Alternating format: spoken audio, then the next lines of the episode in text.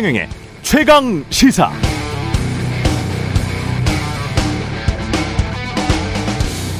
법인세 인하가 투자를 확대시킨다는 건 설이지 증명된 일이 없다. 유럽에서도 GDP 대비 투자액을 보면 법인세가 거의 30% 가까이 되는 스위스 독일이 많이 하고 오히려 법인세가 19%인 영국의 GDP 대비 투자 비율은 독일 스위스에 비해서 한참 떨어진다. 그러니까 법인세가 투자의 요인은 될 수 있지만 일부에서 생각하는 것처럼 결정적인 요인은 아니다. 법인세가 나중에 그렇게 좋다면 기업들이 다 파라과이, 불가리아 이런 나라로 옮겨가야지. 그 나라들은 법인세가 10%인데 그런데 안 간단 말이지. 왜냐하면 한 나라의 사회 간접 자본, 인프라, 교육 수준, 환경 등 전반적인 것을 보고 투자를 결정하지 세금만 갖고 투자를 결정하지는 않는다. 실제로 기업들한테 외국에 투자할 때 어떤 걸 제일 많이 보냐고 물어보면 제일 먼저 나오는 이야기들이 사회 간접 자본과 노동력의 질이다. 법인세는 순위에 있기는 하지만 5등, 6등 이렇다. 그러니까 뭐가 중요한가를 잘 생각해 봐야 한다. 예, 지금 들려드린 건 지난 금요일 영국 런던 대학의 장하준 교수가 최강 시사와 한 인터뷰 일부를 발췌한 겁니다. 윤석열 정부의 법인세 인하와 관련해서는 이미 이중구 서울대학교 명예교수도 질타 비판한 바 있습니다. 법인세 인하와 투자와의 상관관계는 증명된 바 없다는 똑같은 말이었습니다. 언론이 최강 시사를 인용하는 내용들을 보면 대부분이 정치인들의 인상 비평적인 상대방 헐뜯기나 수준 낮은 일방적 주장들인데요.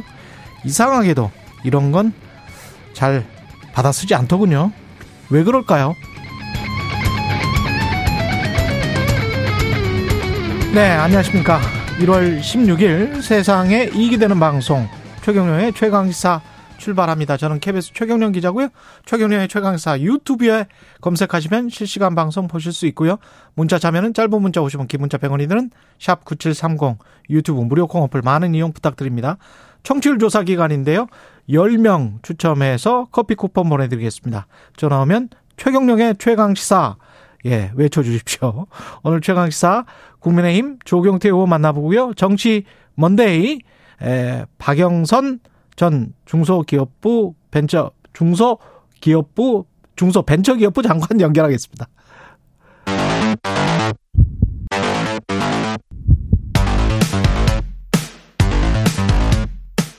오늘 아침 가장 뜨거운 뉴스 뉴스 언박싱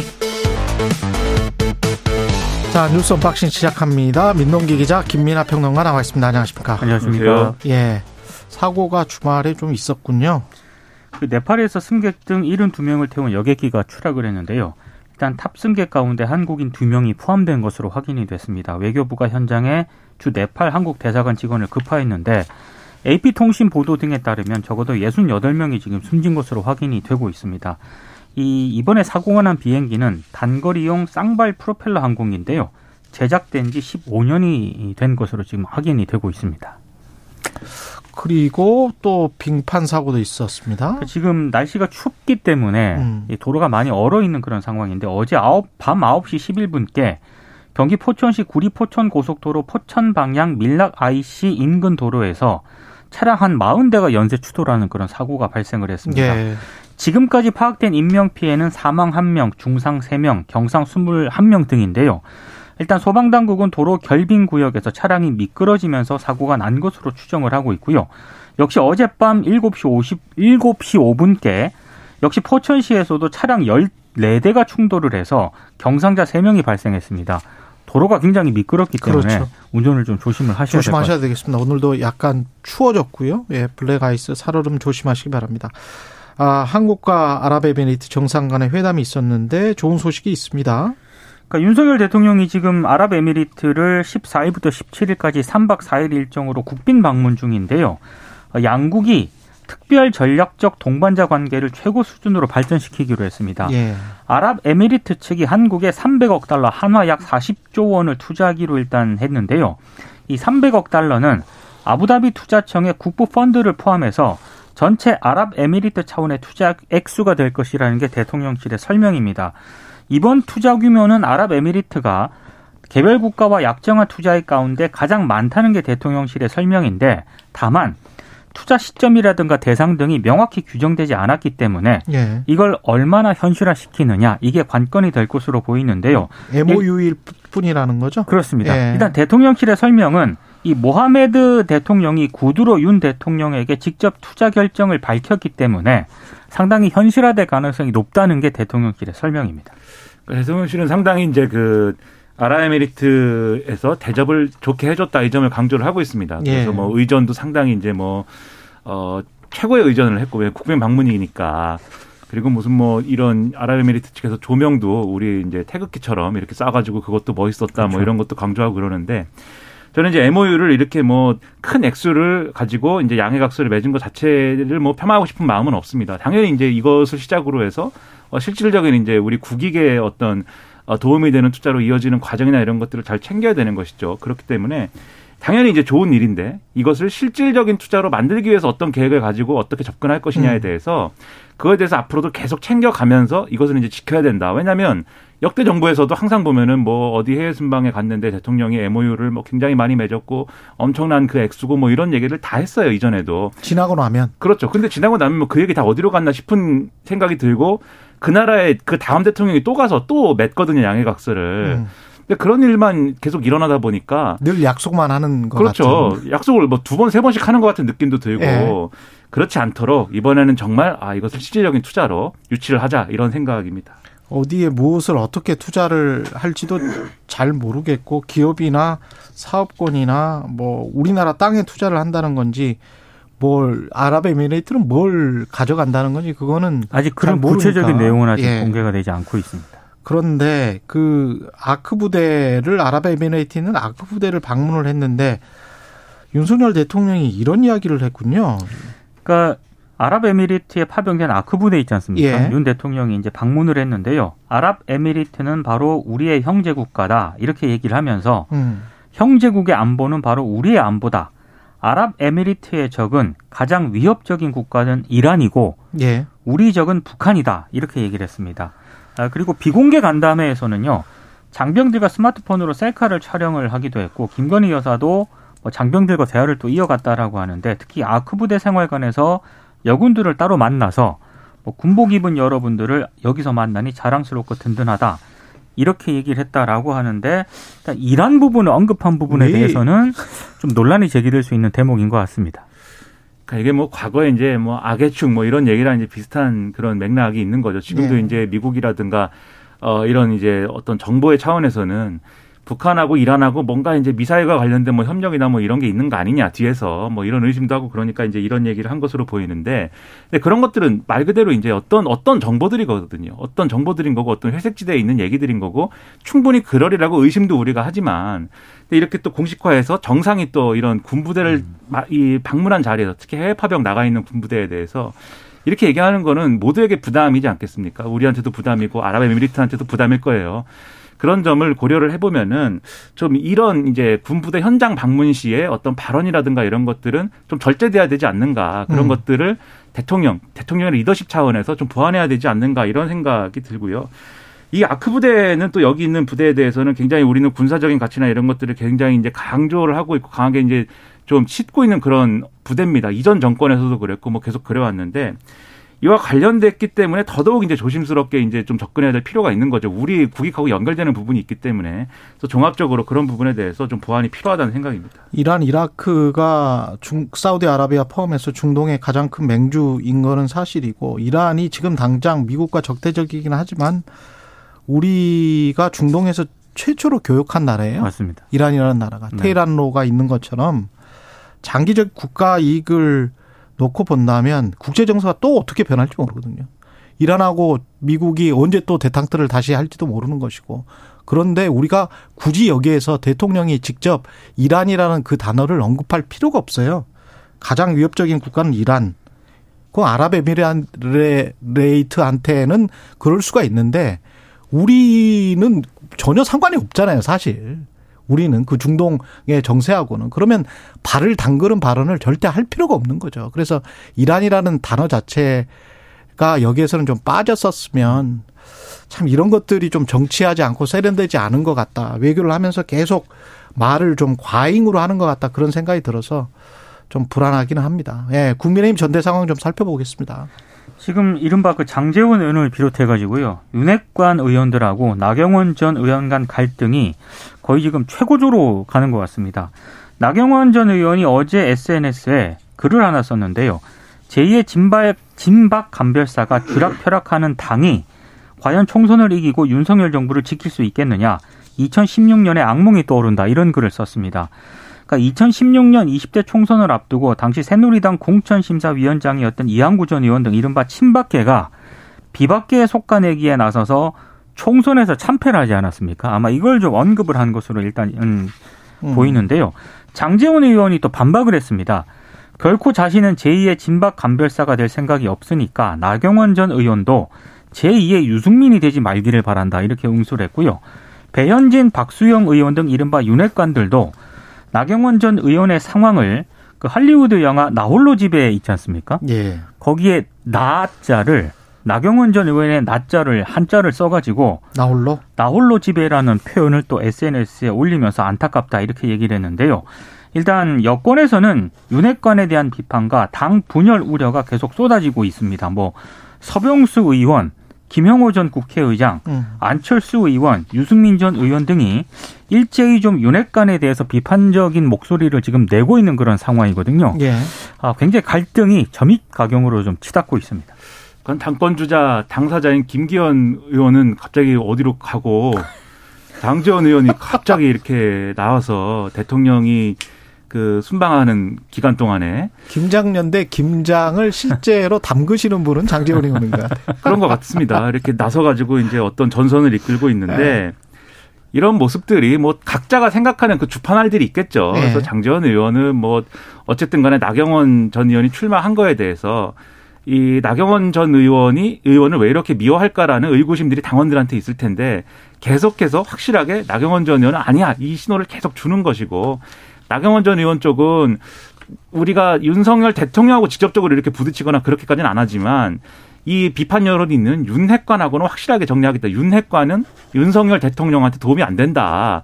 이거 이렇게 가는 거죠. 그러다 보니까 그 충돌 지점이 이제 장전 의원이 될 수밖에 없는 건데 근데 이런 모습들이 바람직한 모습이고 좋은 정치고 뭐 앞으로 도움이 될 것이다라고 보는 이 보수 정치인도 또 유권자도 한 명도 없을 겁니다. 제가 보니까 오늘 조선일보라는 신문에 사설이 제목이 이래요. 진박 운운하다 망한 당에서 재발된 꼴불견 네 분. 제목이 이렇고요. 그다음에 이 사설의 마지막 문단이 정말 섬뜩한데 찐박, 대박, 범박, 변박, 쪽박, 탈박 등 각종 파생어가 난무했던 2016년 진박 논란에 국민은 피로감을 넘어 혐오감을 느꼈다. 그 결과가 단순히 총선 참패에 그치지 않고 대통령 탄핵으로 이어졌다는 것을 명심해야 된다. 음. 이렇게 썼거든요. 예. 그러니까 이게 총선에서 불리할 거다를 넘어서서 대통령 탄핵으로 이어졌다는 상황을 언급을 하고 있습니다. 조선일보가 이 정도 얘기할 거면 이 정도 얘기한다는 거는 할 수 있는 최대한의 경고를 지금 하고 있는 거예요. 누구한테도 도움이 안 된다라는 거죠. 이 이해 안 되는 상황을 어떻게 국민들에게 납득을 시키겠습니까? 지금이라도 이런 싸움 그만하고 이런 황당한 황당한 싸움을 그만하고 집권 여당으로서 앞으로 대한민국을 어떤 방향으로 이끌고 나가기 위해서 어떤 역할을 윤석열 정권에서 할 것이냐 이걸 중심에 놓고 좀 논의를 했으면 좋겠습니다. 나 홀로 집에 나 홀로 집에가 이제 그게 영화를 얘기하는 게 아니고 나 홀로 집에라고 하고 뒤에 느낌표가 붙어 있어요. 네. 나경원 전 의원 집에 가라는 거죠. 아. 그런 조롱이 무슨 뒤, 에 느낌표가 있어요. 그렇습니다. 느낌표가 있어요. 그게 네. 뭡니까 그게 뭐 하는 건지 모르겠습니다. 근데 여기에 지금 앞장서서 나선 의원 중에 이제 가장 선두에 있는 거는 장재원 의원인데 이야기만 짚고 넘어갈게요. 장재원 의원은 한 명의 의원이잖아요. 그래서 여러 가지 그렇죠. 이야기를 할 수도 있겠습니다만은 본인이 진짜 윤핵관이고 윤석열 대통령의 의중을 지금 대변하는 걸로 언론에 비춰지잖아요. 그럼 이게 지금 서로 간에 의중이 왔다 갔다 해서 윤석열 대통령을 마치 복화술처럼 윤석열 대통령의 말을 대신하는 거라면 대통령실이 견제를 해야 되지 않나요? 대통령실이 이 이거는 본인의 의중이 아니니까 윤석열의 의중이 아니기 때문에 장재원은 그만 이야기해라. 왜냐하면 장재원 의원도 그냥 의원일 뿐이잖아요. 본인이 지금 출마한다는 이야기는 아니죠. 그렇죠. 근데 이제 뭐 분위기라는 게 있지 않습니까? 네. 그러니까 장재원 의원뿐만이 아니고요. 이번에 그 정진석 비대위원장도 네. 이런 얘기를 했거든요. 이번 전당대회를 대통령을 공격하고 당을 흠집내는 기회로 사용하지 마라. 이런 분들은 당과 선관위가 즉각 제재에 나서겠다. 아니 그러니까 그분은 비대위원장이니까. 근데 이제 그 비대위원 예. 비대위원장이 이런 정도 얘기를 할 정도니까 아. 예. 이제 그 국민의힘 분위기가 국민의힘 분위기가 아, 어느 쪽으로 가고 있느냐를 대략 짐작할 수 있는 거고요. 이건 뭐 장재현 의원 같은 경우에는 뭐 여러 얘기가 있지 않습니까? 뭐 출마는 안 하지만 뭐 사무총장도 거론되고 있다 뭐 이런 보도도 이미 나왔기 아니, 그게 때문에 이미 나눠졌다고 생각을 하면 그건 정말 비상식적인 거죠. 그렇죠. 근데 네. 이제 지금 정진석 비대위원장의 경우에는 음. 이 친윤 반윤이라는 말을 쓰지 말자라고 얘기한 건 전 참 좋은 얘기라고 생각하는데 그런데 그러면서도 이번 전당대회를 대통령을 공격하고 담을 흠집내는 기회로 사용하지 말라 이렇게 얘기했거든요. 그 이거는 자의적인 기준이 아니냐라는 비판이 음. 이제 제기될 수 있고요. 그렇죠. 그 다음에 이제 말씀하신 이제 장재원 의원 뭐냐에 대해서는 과거에 잠시 그래서 장재원 의원이 나는 이선 후퇴한다라고 음. 주장하면서 대통령실로부터 뭔가 이제 좀 이 견제를 받았나 싶은 그런 순간도 있었습니다. 근데 최근에 김기현 의원으로 대략 윤심이 쭉 모아지는 것 같은 그런 분위기가 형성된 걸 볼 때 그리고 민동기 기자님 말씀하신 것처럼 장재원 의원이 아마도 김기현 체제에서 사무총장을 맡지 않을까라는 이 여의도 호사가들 여의도 주변에서 이런 얘기가 나오는 걸로 볼 때 그리고 윤석열 대통령은 다음 총선에서 이, 이, 자, 이 자신과 가까운 사람들을 주로 공천을 해가지고 총선에서 다수당도 되고 그 다수당에서도 윤석열 대통령의 리더십에 따르는 사람들이 다수였으면 좋겠다. 이런 생각을 하지 않을까라는 전망이 나오는 걸로 볼 때 퍼즐이 쭉 맞춰지는 그림이 있는 거고 그래서 장재원 의원이 중심에 있는 거 아니야. 이 의심이 있는 거거든요. 그래서 근데 그렇게 생각해 하면 뭐 대통령이 당권 개입을 아주 당연하게 지금 여기는 거잖아요. 그렇죠. 그래서 당권 개입을 하지 말라고 네. 오늘 뭐 일부 신문 같은 경우에는 뭐 사설이나 칼럼을 통해서 비판을 하고도 있거든요. 음. 그러니까 지금 음. 장재원 의원이 이렇게 얘기한 거에 대해서 대통령실이 아무 말도 없다는 것은 예. 그 역으로 해석을 하면은 결국엔 일정 부분 뭐그 일정 부분 동일하고 있다 이런 해석도 가능한 대목입니다. 그러니까 순리대로 풀수 네. 있는 문제를 왜 이렇게 합니까? 잘 이해가 안 됩니다. 예. 그리고 벌써 마지막 뉴스네요. 예, 외교부가 MBC 상대로 정정보도 청구 소송을 제기했습니다. 그러니까 이른바 윤 대통령이 비속어 발언을 보도했던 MBC를 상대로 외교부가 이제 정정보도 청구 소송을 제기했는데요. 원고가 박진 외교부 장관이고요. 피고가 예. 박성재 MBC 대표이사거든요.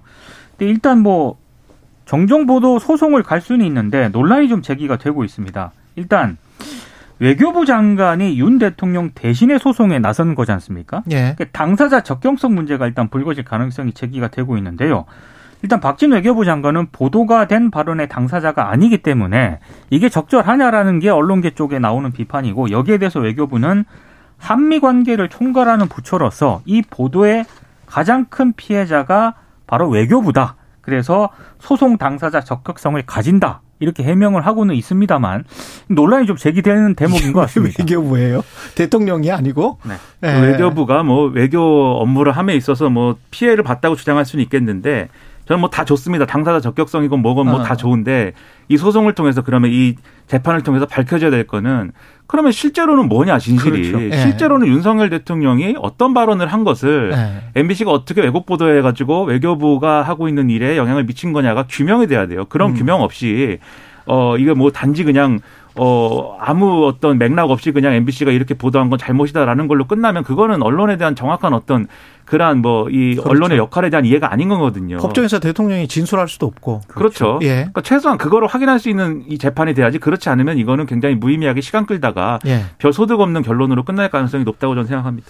5589님이 MG 세대 좌미나 우동기 항상 응원합니다. 라고 말씀하시는데 응원하시는 거는 좋은데 MZ 세대는 아니에요. 저는 M은 네. 맞습니다. 네. 네. 아이 거짓말하지 마세요. MZ의 M 네. 정도. 이런 식으로 따지면 저도 MZ 세대입니다. 네. 그러시죠 그러면 그렇게 하시죠. 네. 뉴스 unboxing 민동기 기자 김민아 평론가였습니다. 고맙습니다. 고맙습니다. KBS 1라디오 최경영의 최강시사 듣고 계신 지금 시각 7시 39분입니다. 오늘 하루 이슈의 중심. 당신의 아침을 책임지는 직격 인터뷰. 여러분은 지금 KBS 1라디오 최경영의 최강 시사와 함께하고 계십니다. 네, 요즘 정치권에선 국민의힘 전당대회 누가 나오느냐 이게 가장 큰 관심사고요. 오늘 출마 선언을 하시는 분 국민의힘 조경태 의원 전화로 연결돼 있습니다. 안녕하세요. 네, 안녕하세요. 정영태입니다. 예, 의원님 오늘 오전에 출마 선언 기자회견 하시죠? 네, 그렇습니다. 오전에 예. 출마 선언 준비하고 있습니다. 잠깐 당 대표 출마의 변 결심한 이유 말씀해 주십시오. 어, 저는 정치를 지금 5선째 지금 하고 있습니다만은, 어, 정치를 하면서 느끼는 것이, 아, 우리나라 정치가 너무 후진성을 면치 못하고 있고, 정치가 변화해야 하고, 또 정치가 개혁돼야만이 우리 사회나 경제나, 어, 또 문화나 이런 분야에서도 안정감을 갖고 저는 발전할 수 있다. 이런 취지에서, 어, 저는 정치 개혁을 어, 캐치프레이즈로 내걸고, 어, 출마하게 되었습니다. 많은 관심과 어, 지지를 부탁드리겠습니다. 정치 개혁의 구체적인 안도 지금 갖고 계신 것 같은데 그것도 좀 말씀해 주십시오.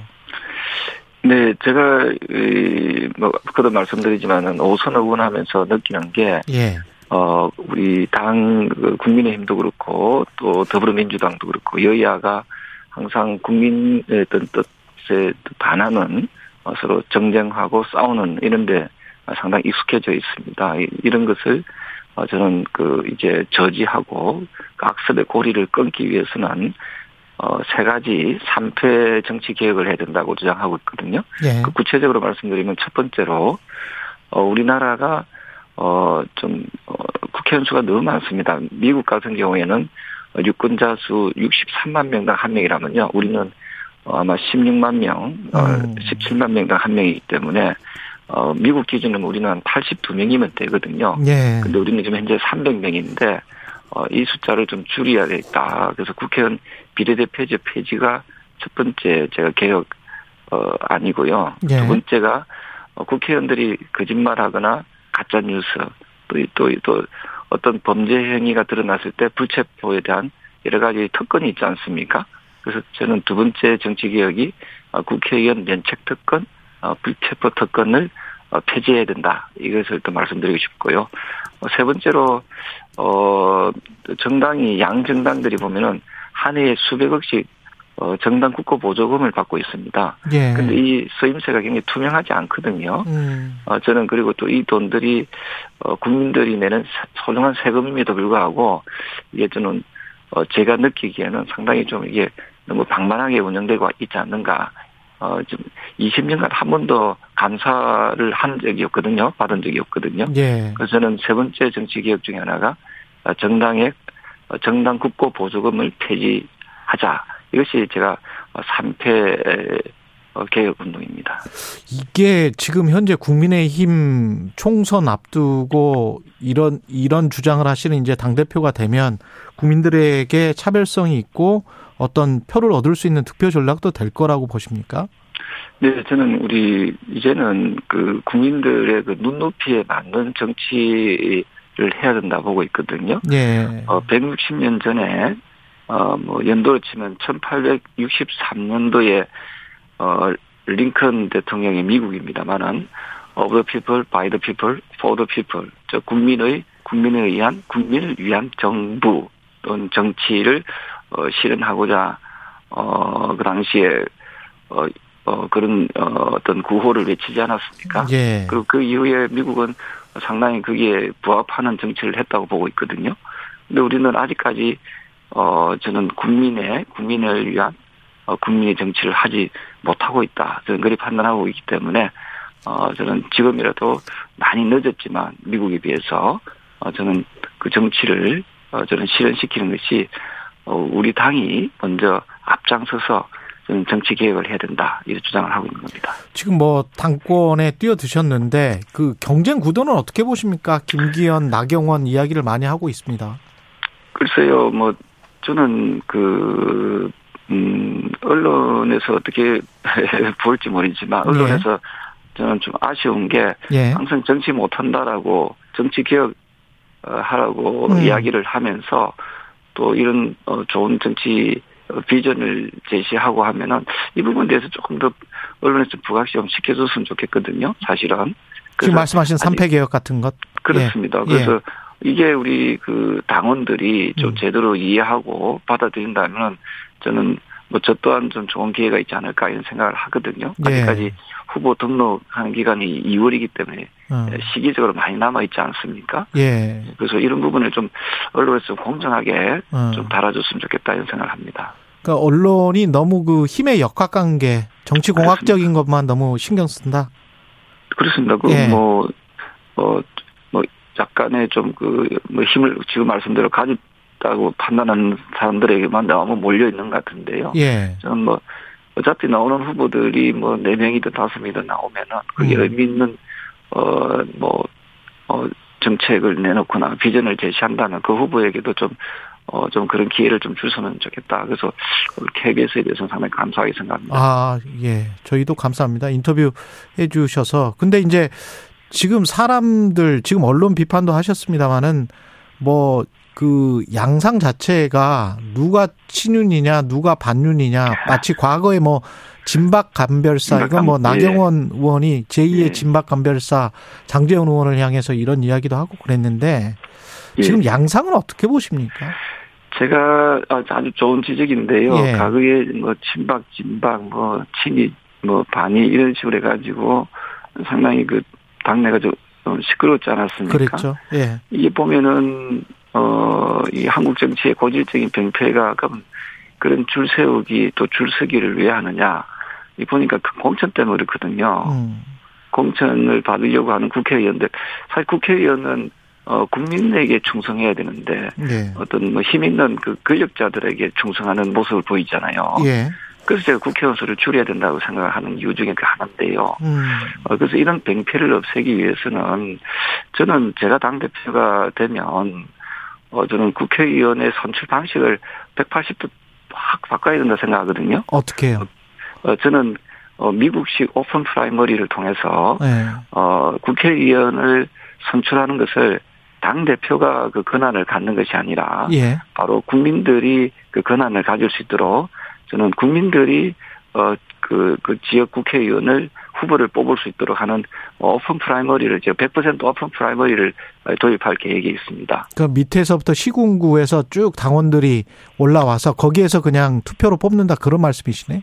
아니죠. 국민들이 예. 선거인단이 되는 거거든요. 선거인단이 돼서. 네, 예, 예. 국민들이 선거인단이 돼가지고 뭘 모시에 예. 어, 어, 국민들이 자신들이 원하는 후보를 그렇죠. 어, 어, 저, 저, 그 후보자를, 어, 저기, 뽑아가서. 그렇죠, 국회의원 그렇죠. 후보자로, 어, 어, 뽑는 거지요. 그렇게 하게 되면은, 저는 그게 가장 민주적인, 어, 저는 국회의원 그 선출 방식이 되고. 예. 그래 되면 더 이상은, 어, 국회의원들이, 어, 어떤 특정 세력들의, 음. 어, 특정 권력자들에게 어, 줄 서는 그런, 어, 그 후진적인 그런 문화는 저는 사라진다, 이래 보고 있습니다. 근데 지금 이제 국민의힘에서도 우리의 목소리가 나오고 있습니다만은 당권 주자랄지 당 지도부도 아닌데 장재훈 의원의 발언은 상당히 이제 뭔가 당 지도부처럼 네. 그리고 뭔가 윤심을 대변하는 것처럼 이렇게 이야기를 한단 말이죠. 그렇기 때문에 예. 저는 지금 당권 주자들 중에서 공천 제도를 어 저처럼 이렇게 국민들한테 돌려줘야 된다는 후보자가 없지 않습니까? 음, 예. 아마도 어 그렇게 공천권을 내려놓는다고 하면 당 대표 서로 안 할라 할 걸요. 아 서, 서로 안 하려고 할 거다. 네, 왜냐하면 예. 메리트가 없잖아요. 예. 그래서 더 이상 이제는 당 대표라는 자리도 이제 국민을 위해서 또는 그 당을 위해서 봉사하는 자리여야지 어. 어, 기득권을 누리려고 하는 그런 아, 그래서 제가 방금 앞서 말씀드린 대로 우리나라는 아직 160년이 지났지만은 음. 어, 후진성을 맺지 못하고 있다. 그 미국의 어떤 그 링컨 게티즈버그의 그 연설이 160년 전에 있었지 않습니까? 예. 예, 그 그런 그 취지로 봤을 때 우리나라는 아직까지도 어, 그 상당히 좀 어, 정치적 그 발전이 좀 더디다 이래 보고 있는 거지요. 그래서 조경태가 당 대표가 되면 음. 저는 이 악습의 고리 역시도 저는 끊어내겠다 이런 아. 의지를 오늘 출마 기자회견문에 담아놨습니다. 그러니까 공천권이라는 기득권을 내려놓는 최초의 당 대표가 되겠다. 뭐 이런 말씀이시네. 네네. 예. 네. 김장년대가 막 지금 뭐 김장철이어서 김장철은 약간 지나긴 했습니다만은 막 이렇게 숙성되는 김치처럼 익고 있습니다. 이게 기- 최근 여론조사에서 김기현 의원이 1위 했다라는 그런 여론조사도 나오고 그 각 그 경쟁 후보들에 관해서는 어떻게 평가하시는지도 궁금하네요. 글쎄요, 저는 예. 그 우리 국민의힘 그 책임 당원들이 이제 투표권을 가지고 있지 않습니까? 예. 어, 이 방송을 어, 듣고 계시는 어, 책임 당원 여러분께서는 어, 어떤 단순한 연대나 예. 어떤 뭐 힘의 그 역학 관계에서 어, 어떤 후보를 뽑으려고 하지 말고 예. 어, 저는 인물을 보고 뽑아라고 인물을 강조하고. 싶거든요. 예. 예, 그리고 그 인물이 어떤 공약을 내고 어떤 미래에 대한 어, 정책적 비전이 있는지를 가지고 음. 어, 선택을 해야지 자칫 힘의 역학관계에서 어, 선출하다 보면은 저는 내년 총선에서 어, 크게 필피할 수밖에 없다. 저는 그래 보고 그게 앞서 말씀 주신 대로 어, 진박이니 친박이니 뭐 이런 식으로 하다가 어, 2016년도에 어, 제2당으로 그 전략하지 않았습니까? 예. 저는 이 역사적 교훈을 저는 반면교사로 삼았으면 좋겠습니다. 나경원 전 의원은 출마를 해야 된다고 보십니까? 당을 위해서는 어떤 선택을 해야 된다고 보세요? 글쎄요, 저는 그, 음, 뭐, 개개인적인 그 어떤 그 정치인들, 예. 그, 뭐, 그분들이 어떤 선택을 하는 것은 그 자유의지라고 보고 있거든요. 예. 예, 그런 부분에 대해서는 제가, 어, 뭐, 출마해야 된다, 출마해서는 안 된다라고 이야기하는 것 자체가, 음. 어, 저는 뭐, 큰 의미가 없다, 이렇게 보고 있습니다. 나경원 의원의 자유의지다. 그리고 다른 이슈 한 가지만 여쭤보겠습니다. 지금 저 한일 의원 연맹 소속이시고 그래서 간담회도 참석을 하셨었잖아요. 네네. 예. 정부의 일제 강제 동원 배상 문제 관련해서 제 3자 변제 그러니까 결국 이제 우리 기업들이 돈을 내는 식으로 되는 것 같은데 관련해서 어떻게 생각하십니까? 글쎄요, 저는, 어, 지금 그, 한일 관계도 그렇지만 우리나라가 대내외적으로 지금 굉장히 어려운 상황입니다. 예. 그, 삼고에 의해서 올해가 가장 혹독한 어, 경제 상황이라고 경제 전문가들이 다들 이야기를 하고 있지 않습니까? 예. 아, 자, 그러면은, 어, 이 한일 관계와 현재 우리 국내의 그 경제, 경제의 상황이 저는, 어, 좀 맞물려 있다, 이렇게 보고 있거든요. 예. 어, 그런 의미에서 저는 한일 관계를 좀 더, 어, 복원을 시켜서, 어, 우리 경제, 어, 우리나라의 그 이익이, 더 큰 이익이 무엇인가를 어. 좀 냉정하게 좀 따져볼 시기가 아닌가, 어. 뭐 이런 생각을 하게 되거든요. 예. 그래서 우리나라에게, 어, 크게 그 국익에 도움이 된다라고 판단되면은, 음. 저는 한일 관계를 전, 저는 복원시켜내는 것이, 음. 어, 저는 상당히 좀, 어, 중요하다, 이렇게 보고 있습니다. 그러면 제3자 변제를 통해서라도 한일 관계가 복원될 수 있다면 복원되는 게 가장 중요하다 이렇게 지금 판단을 하시는 거군요. 우리나라 같은 경우에는 예. 수출로 먹고 사는 나라지 않습니까? 예. 그리고 또, 좀, 어, 여러 가지 또, 그, 한류 열풍에 의해서 또 관광 산업도 상당히 좀, 어, 좀 무시 못하는 그런, 어, 산업으로 지금 계속 자리매김하고 있거든요. 예. 어, 그런 점에서 우리가 좀 복합적으로, 어, 우리나라의 국익에 어, 도움되는 그런 음. 어, 외교 활동은 좀 상당히, 어, 지금 현재, 어, 2023년 시점에서는 상당히 좀, 어, 너무도 경제 상황이 안 좋아지기 때문에 음. 이 상황을 잘 극복하는데 어, 저는 어, 외교 상황도 어, 그 부분을 좀 어, 어, 살펴보면서 저는 외교를 좀 잘했으면 좋겠다 이런 생각을 합니다. 폭풍이 약간 검- 걱정은 됩니다만 예. 지금까지 네네네. 국민의힘 조경태 의원이었습니다. 고맙습니다.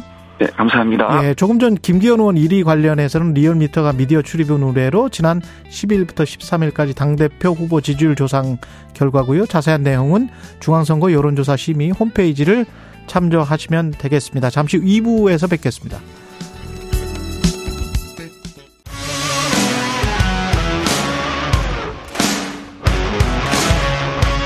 오늘 하루 이슈의 중심 최경영의 최강 시사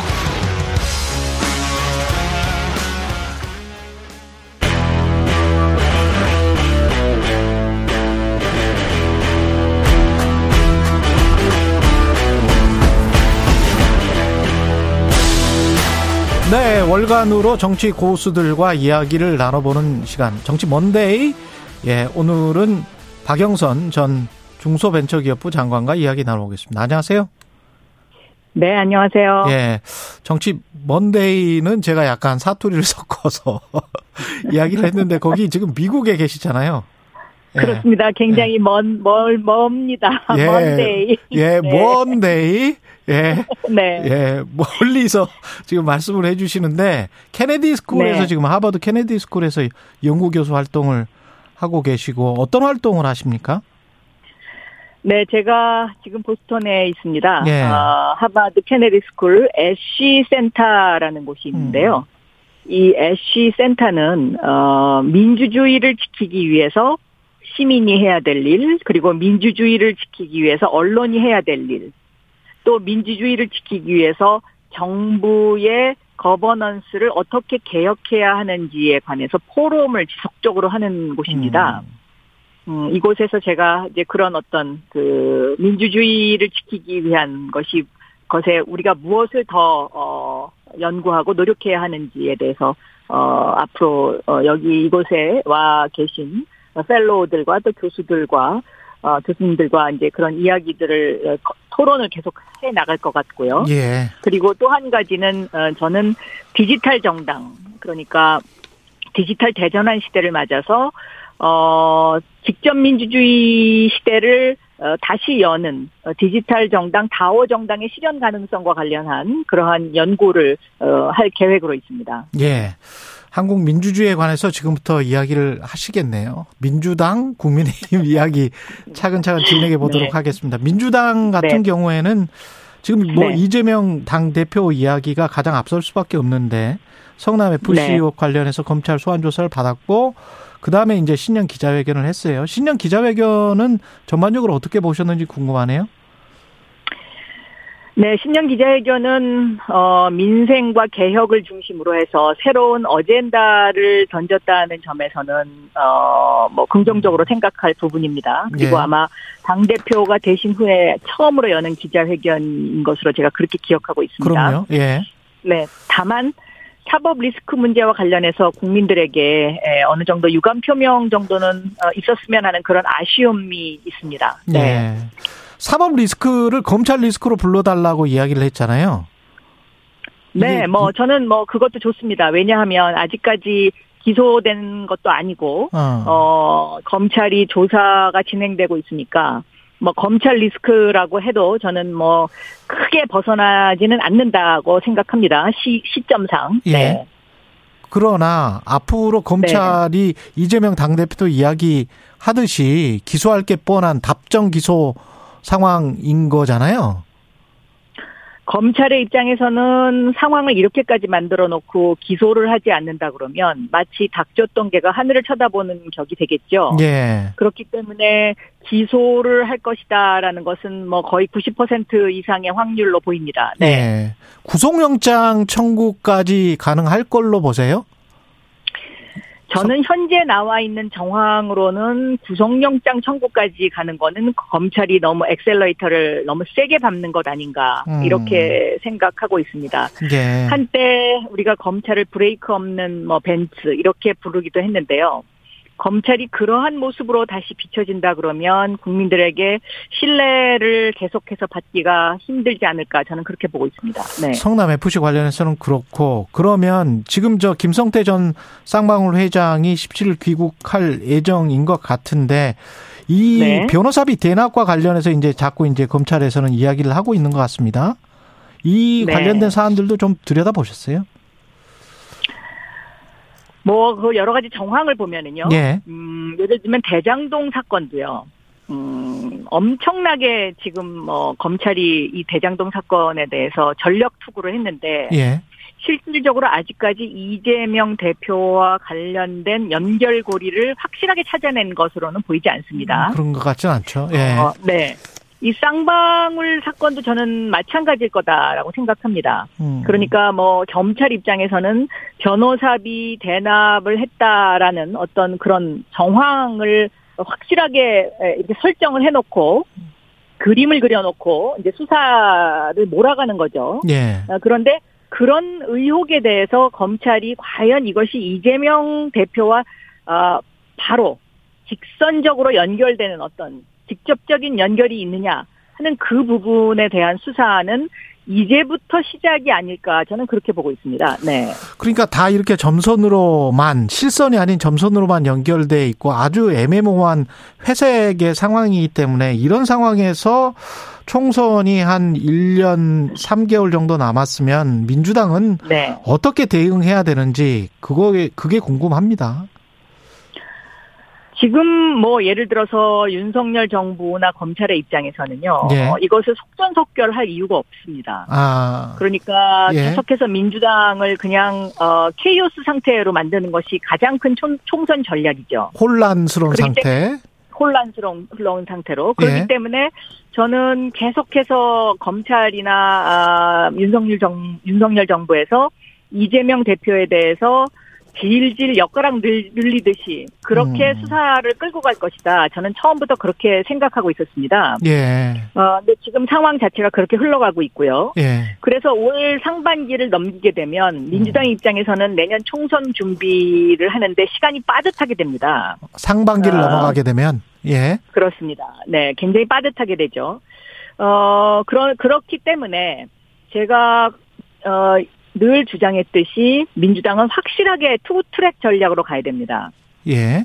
이재명 당대표의 사법 리스크와 그리고 우리 민주당이 어, 서민과 중산층을 위한 정당으로서 어, 어떠한 포지션을 택하고 그다음에 개혁의 방점을 찍으면서 개혁 이슈를 선점하는 이 two track 전략의 확실한 어떤 그림이 마련돼야 된다. 저는 이렇게 보고 있습니다. 그 그림이 마련되기 위해서 이재명 당 대표가 뭔가 결단을 내려야 되나요?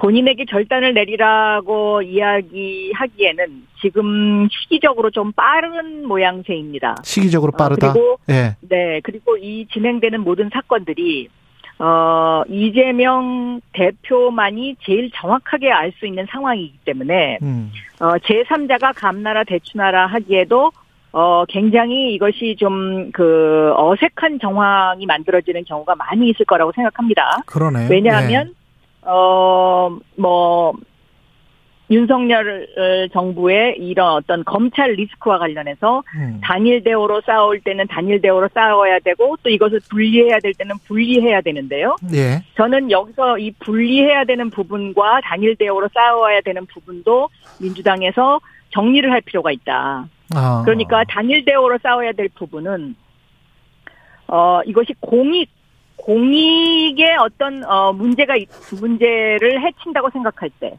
예.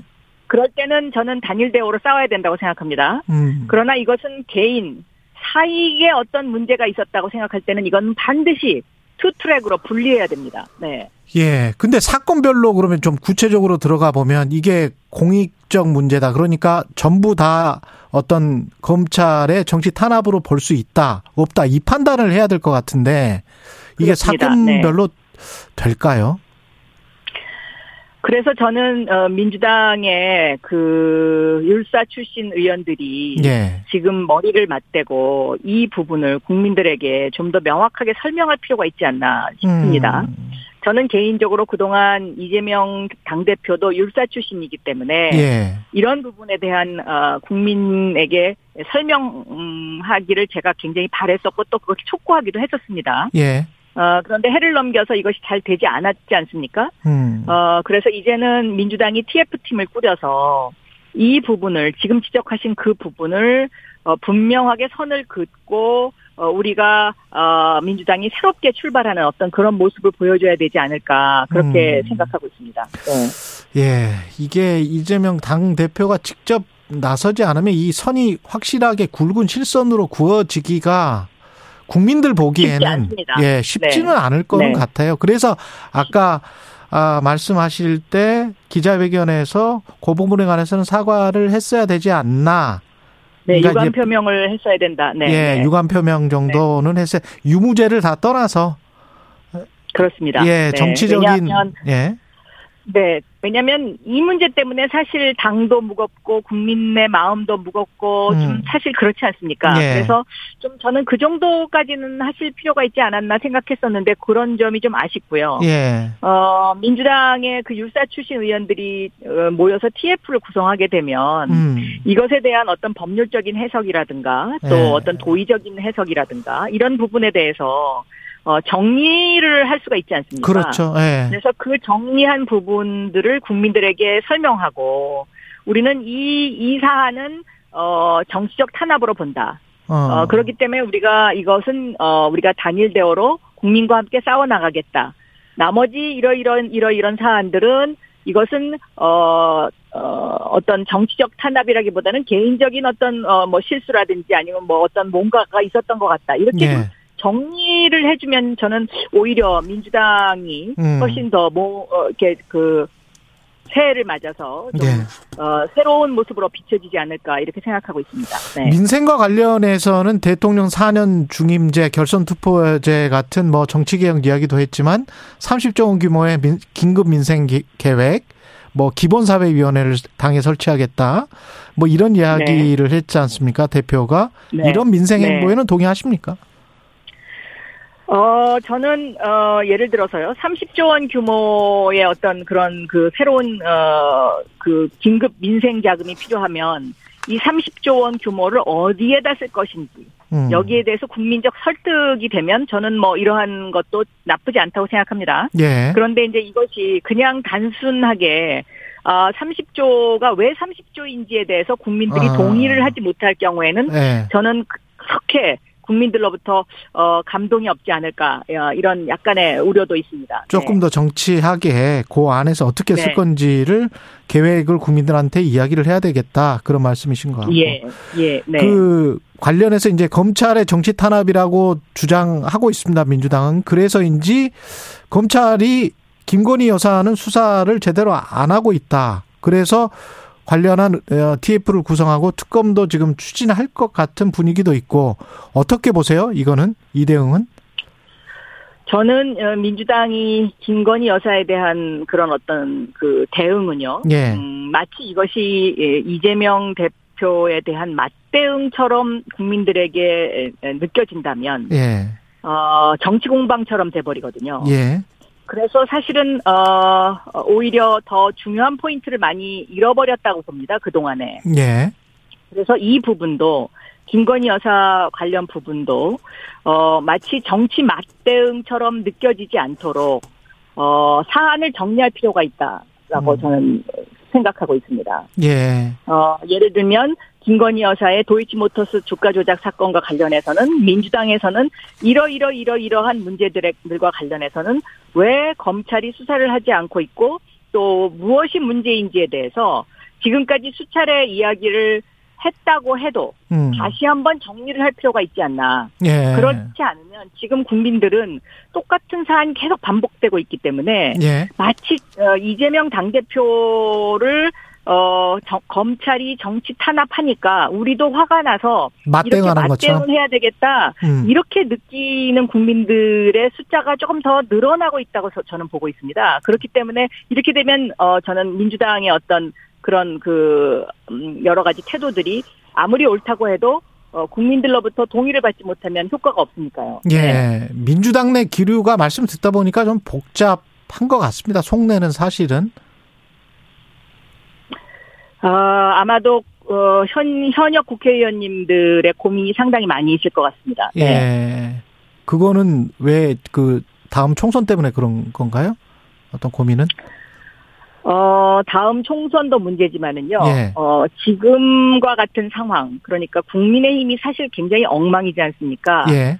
이런 상황에서 민주당 지지율이 계속 정체 상태를 보인, 보이고 음. 있는 것, 이거 하나만으로도 어, 현역 국회의원 입장에서는 굉장히 지금 고민스러운. 발걸음이 무겁지 예. 않을까 그렇게 생각하고 있습니다. 네. 국민의힘이 엉망이다라고 말씀을 하셨는데 지금 나경원 네. 전 의원을 둘러싸고 보, 이 보여지는 일련의 상황 이거는 네. 어떻게 봐야 될까요? 대통령실 대응도 좀 이상하고 예. 아, 지금 아마 그 최영 최 앵커께서도 최경령입니다. 어, 겉으로 드러난 예. 네 예. 겉으로 드러난 상황만 봐서는 예. 도저히 아마 납득이 안 가실 거라고 저는 예. 생각해요. 예. 저도 그렇습니다. 이게 납득이 안 갑니다. 예. 왜 대통령실이 이렇게까지 강하게 반응을 해야 되고 그 다음에 왜 이렇게 그 미숙한 대응을 해- 해야 하는가. 음, 그래서 저도 좀 곰곰이 생각을 해봤는데요. 예. 이런 게 있는 것 같습니다. 아, 그러니까 그 국민의 힘이 음, 얼마 전에 전당대회 룰을 고치면서 예. 음, 100% 당원 투표제를 도입하면서 또 음. 결선 투표제를 도입하지 않았습니까? 예. 여기 결선 투표제에 저는 방점이 찍혀 있다라고 생각이 되는데요. 음. 이번에 이 나경원 어, 전 의원에 대해서 한 이런 어떤 그 국민의힘과 대통령실의 어떤 그런 그 압박은 단순하게 나경원 의원을 겨냥한 것이 아니라 안철수 지금 어 예. 직책이 어, 안철수 전 저 제가 지금 안철수 그 의원입니다. 안철수 의원. 예. 의원님, 아, 예. 그렇죠. 안철수 의원님을 동시에 겨냥한 것이 아닌가. 이렇게, 이런 생각이 들더라고요. 아, 그래요? 근데 그러, 그러면 이게 좀 답이 나옵니다. 왜냐하면은요. 예. 권성동 의원을 주저앉히지 않았습니까? 예. 그러면 권성동 의원을 주저앉혔다는 것은 결국은, 어, 무난하게 보이는 김기현 음. 의원님을 대표로 만들겠다는 그런 어떤 어, 하나의 사인으로 읽혀지는데요. 예. 어, 이 김기현 대표가 당대표가 되기 위해서는 결선 투표 가 되는 최종 후보 두 명에 들어가야 됩니다. 그렇겠죠. 최종 후보 후보 두 명에 들어가야 되는데 여기에서 지금 현재 나경 나경원 어, 전 의원, 김기현 의원, 그다음에 안철수 의원 이렇게 세 아. 분이 지금 현재 올라오고 있지 않습니까? 그래서 나경원 아. 안철수가 될 수, 되면은 낭패기 때문에 대통령실 입장에서는 그거는 이제 나경원, 안철수 이렇게 올라오면 낭패고요. 예. 완전히 낭패고요. 예. 그 다음에 예를 들면 나경원 의원이 영향을 미치는 흔히 이제 정치권에서는 표를 잡아먹는다는 표현을 쓰는데요. 예.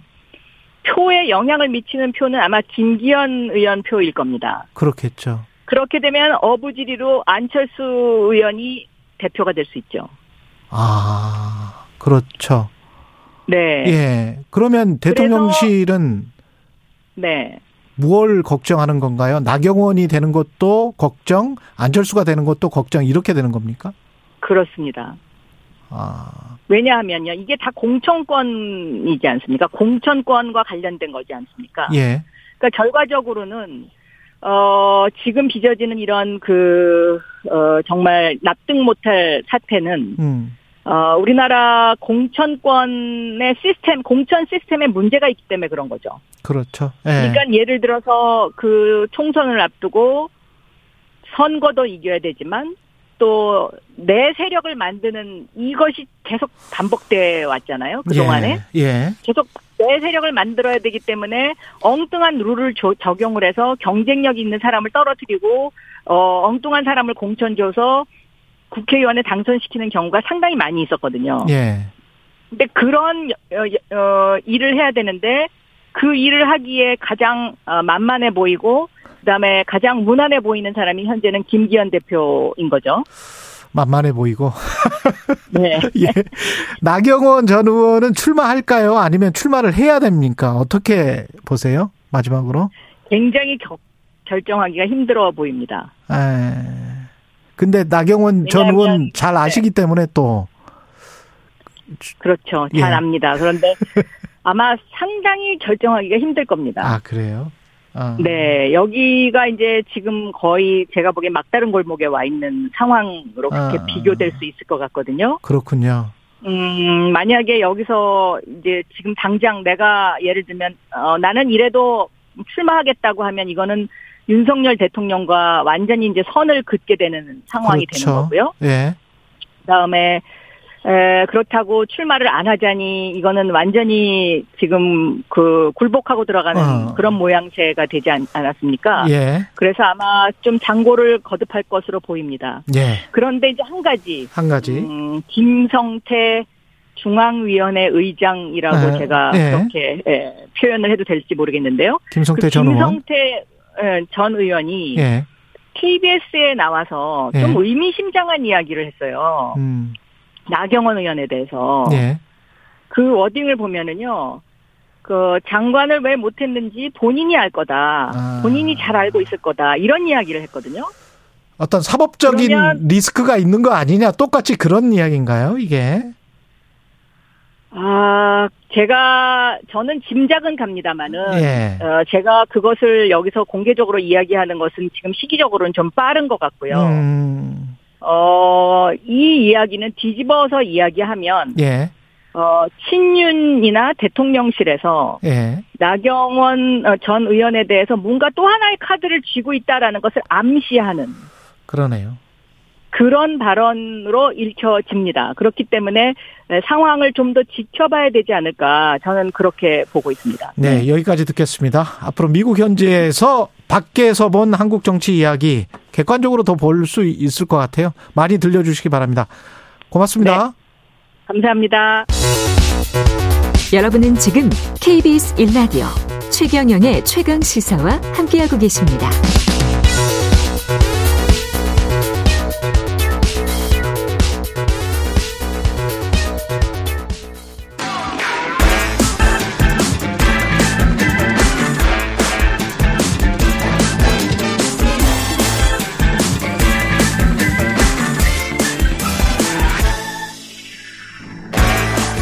네, 청취율 조사 기간입니다. 다양한 의견 보내주시면 추첨을 통해서 커피 쿠폰 보내드리고요. 전화 받으면 최경룡의 최강시사. 예, 제발 부탁드려요.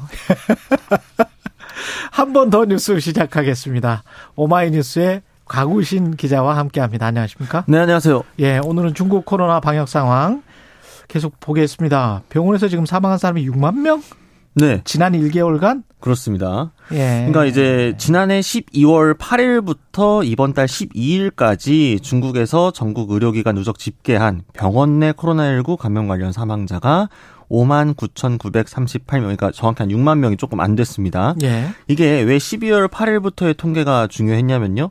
중국 정부가 방역을 굉장히 완화하는 10개의 조치를 음. 발표한 뒤부터 이게 적용된 한 달 정도를 측정을 한 겁니다. 그래서 중국 정부가 이렇게 기저질환 보유자를 포함해서 포괄적인 사망자 수치를 공개한 것 자체가 처음인데요. 네. WHO에서 이례적으로 잘했다고 칭찬도 하고요. 이게 근데 정확하기는 한 겁니까? 뭐 사실은 근데 이것도 음. 병원에서 진료를 받지 못하고 자택에서 사망한 사례는 카운트가 되지 않았기 때문에 실제로는 아, 이것보다 그렇구나. 조금 더 많을 것이라고 보이지만 예. 그럼에도 불구하고 이전까지 중국 정부가 발표해 왔던 사망자 통계보다는 훨씬 더 신뢰도가 있는 것으로 보입니다. 그러네요. 지금 저 우리나라에 들어오는 중국발 단기 체류자 입국 상황을 보면은 코로나19 검사 양성률이 그래도 점차 낮아지는 그런 추세입니다. 네, 처음에 예. 비해서는 좀 많이 좋아졌습니다. 이게 보면은 양성률이 지금 8.7%로 음. 한 자릿수대를 유지를 하고 있다고 하는데요. 예. 한때 막 30%까지 넘었었는데 예. 다행히도 이 중국발 입국자에게 음성 확인서 제출을 의무화한 지난 5일부터는 조금씩 낮아지고, 낮아지고 있는 추세고요. 그래서 예. 지난 2일부터 전날까지 누적으로 따져 보았을 때는 15.4% 15.4% 정도 유지하고 있습니다. 예. 우리 방역 당국이 실내 마스크 관련해서 단계적으로 완화할 방침은 계속 이야기를 했는데 중국발 코로나19 상황 때문에 좀 들어오는 사람들도 있고 어떻게 보세요, 이거는? 그러니까 네. 사실 대내 변수가 굉장히 안정되고 있기 때문에 음. 유일한 대외 변수로 꼽히는 이 중국발 코로나 상황이 중요할 것 같습니다. 그러네. 그러니까 지금 다른 것들 보게 되면은 지금 위중증 환자도 우리나라 지금 500명 아래로 떨어지게 됐고요. 그래서 예. 이게 원래 방역 당국이 실내 마스크 의무 조정 기준 네 가지를 제시하면서 이 중에 두 가지 이상이면 검토해 볼 수 있겠다고 했는데 이제 세 가지가 충족이 된 겁니다. 2주 연속 신규 확진자 수도 줄 었고 위중증과 치명률도 낮고 병상 가용 능력도 확보가 되어 있기 때문에 조건은 충족이 되었는데 하지만 여전히 방역 당국 일각에서는 좀 음. 위험하다, 신중해야 된다 이런 여론들이 있어가지고요. 예. 17일 전문가 자문기구에서 논의가 굉장히 중요한 분기점이 될 걸로 보입니다. 예. 그리고 산천어 축제 강원도 화천군에서 매년 열리는데 주말 동안에 관광객이 많이 몰렸습니다. 네, 이번 주말에만 한 10만여 명 정도가 방문했다고 통계가 나왔더라고요. 10만여 명? 네, 그러니까 사실 코로나19 기간 동안 못 해가지고 어. 한 3년 만에 열린 네. 산천어 축제여가지고 사실 지자체에서 굉장히 좀 공들여서 준비를 했고요. 근데 다만 이제 날씨가 좀 안 좋고 이래가지고 외부 행사들 같은 경우에는 캔슬되거나 제대로 음. 진행이 안 된 것들이 많았고 또 이 날씨 때문에 좀 갑작스럽게 중단을 해가지고 취소를 하려고 했던 관광객들 같은 경우에는 취소 절차가 좀 복잡하고 제대로 공지가 안 돼가지고 그러네. 불편함을 좀 많이 겪었다 이런 보도도 나왔습니다. 그러니까 코로나 때문에 3년 만에 재개가 됐는데 그 전에 할 때도 제가 보면 약간 좀 그 가두리 같은데 가둬놓고 그쵸. 사람들이 네. 이제 산천을 잡는 거잖아요. 네, 네, 네. 그래가지고 그거 잡는 걸로 이제 회 같은 거를 먹고 매운탕 먹고 뭐 이러는 것 같은데 네. 이게 동물 학대 논란이 좀 있더라고요. 그렇죠. 매년 네. 있었고 보시면 아시겠지만 이제 가보면은 막 들이 붙거든요. 막 그래서 보면은 산천어를 네, 그렇죠. 이게 지금 이번에 이번에 한 171톤 정도 준비가 됐다고 합니다. 산천어만 네, 171톤. 네, 이번 축제요. 산천 마리수로 따지면 100만 마리입니다. 이게 그큰 게? 네, 전국에서 100만 마리를 모으는 건데 재밌는 거는 와. 원래 산천어가 화천군에 살지 않아요. 영동 지방에서 사는 물고기이기 때문에 영서 지방에선 자생하는 물고기가 아니라서 다 다른 지자체에서 수입해서 사와서 행사를 치르는 거거든요.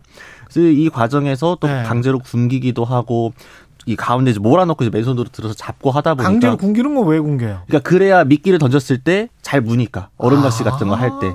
예. 그래서 계속 좁은데 몰아져 가지고 이런 식으로 행사를 하는 게 과연 맞느냐. 그래서 일부 사실 살아남는 화천어들도 영서 지방에서 날씨가 기온이 수온이 조금만 올라가면 못 버티기 때문에 금방 또, 또 자연사를 죽고? 하게 되거든요. 그래서 매번 사실 이 동물 시민 단체에서는 중단해야 된다. 이런 이야기를 하고 있습니다. 이게 일종의 이제 관광 축제인데 토속적인 관광 관광 축제를 벌리는 건 좋은데 산천어가 원래 그쪽에는 영서 지방에서는 안 난다. 그렇죠. 네.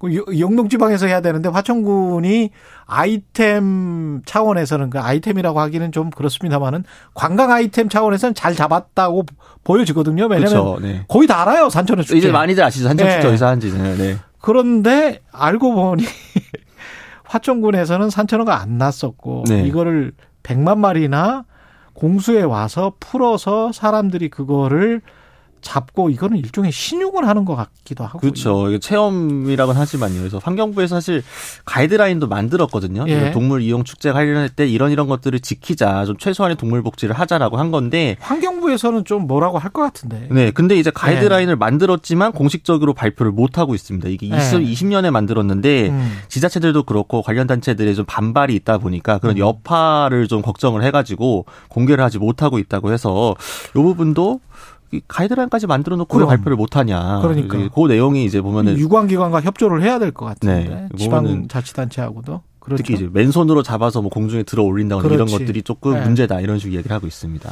그리고 한 1분밖에 안 남았는데 원포인트 국힘 전대분석 예 국민의힘 네.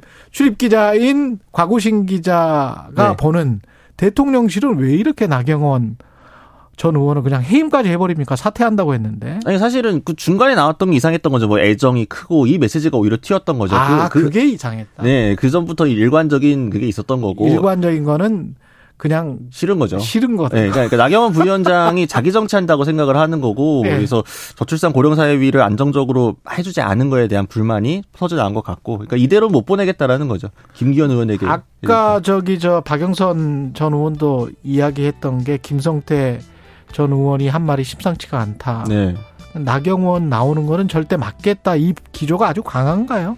그러니까 지금 김기현 의원이 지금 최근 여론조사 에 상승세를 타고 있잖아요. 그러니까 아, 네. 유일한 걸림돌을 나경원. 나경원 전 의원으로 보고 있는 것 같습니다. 지금까지 오마이뉴스 과구신 기자였습니다. 고맙습니다. 감사합니다.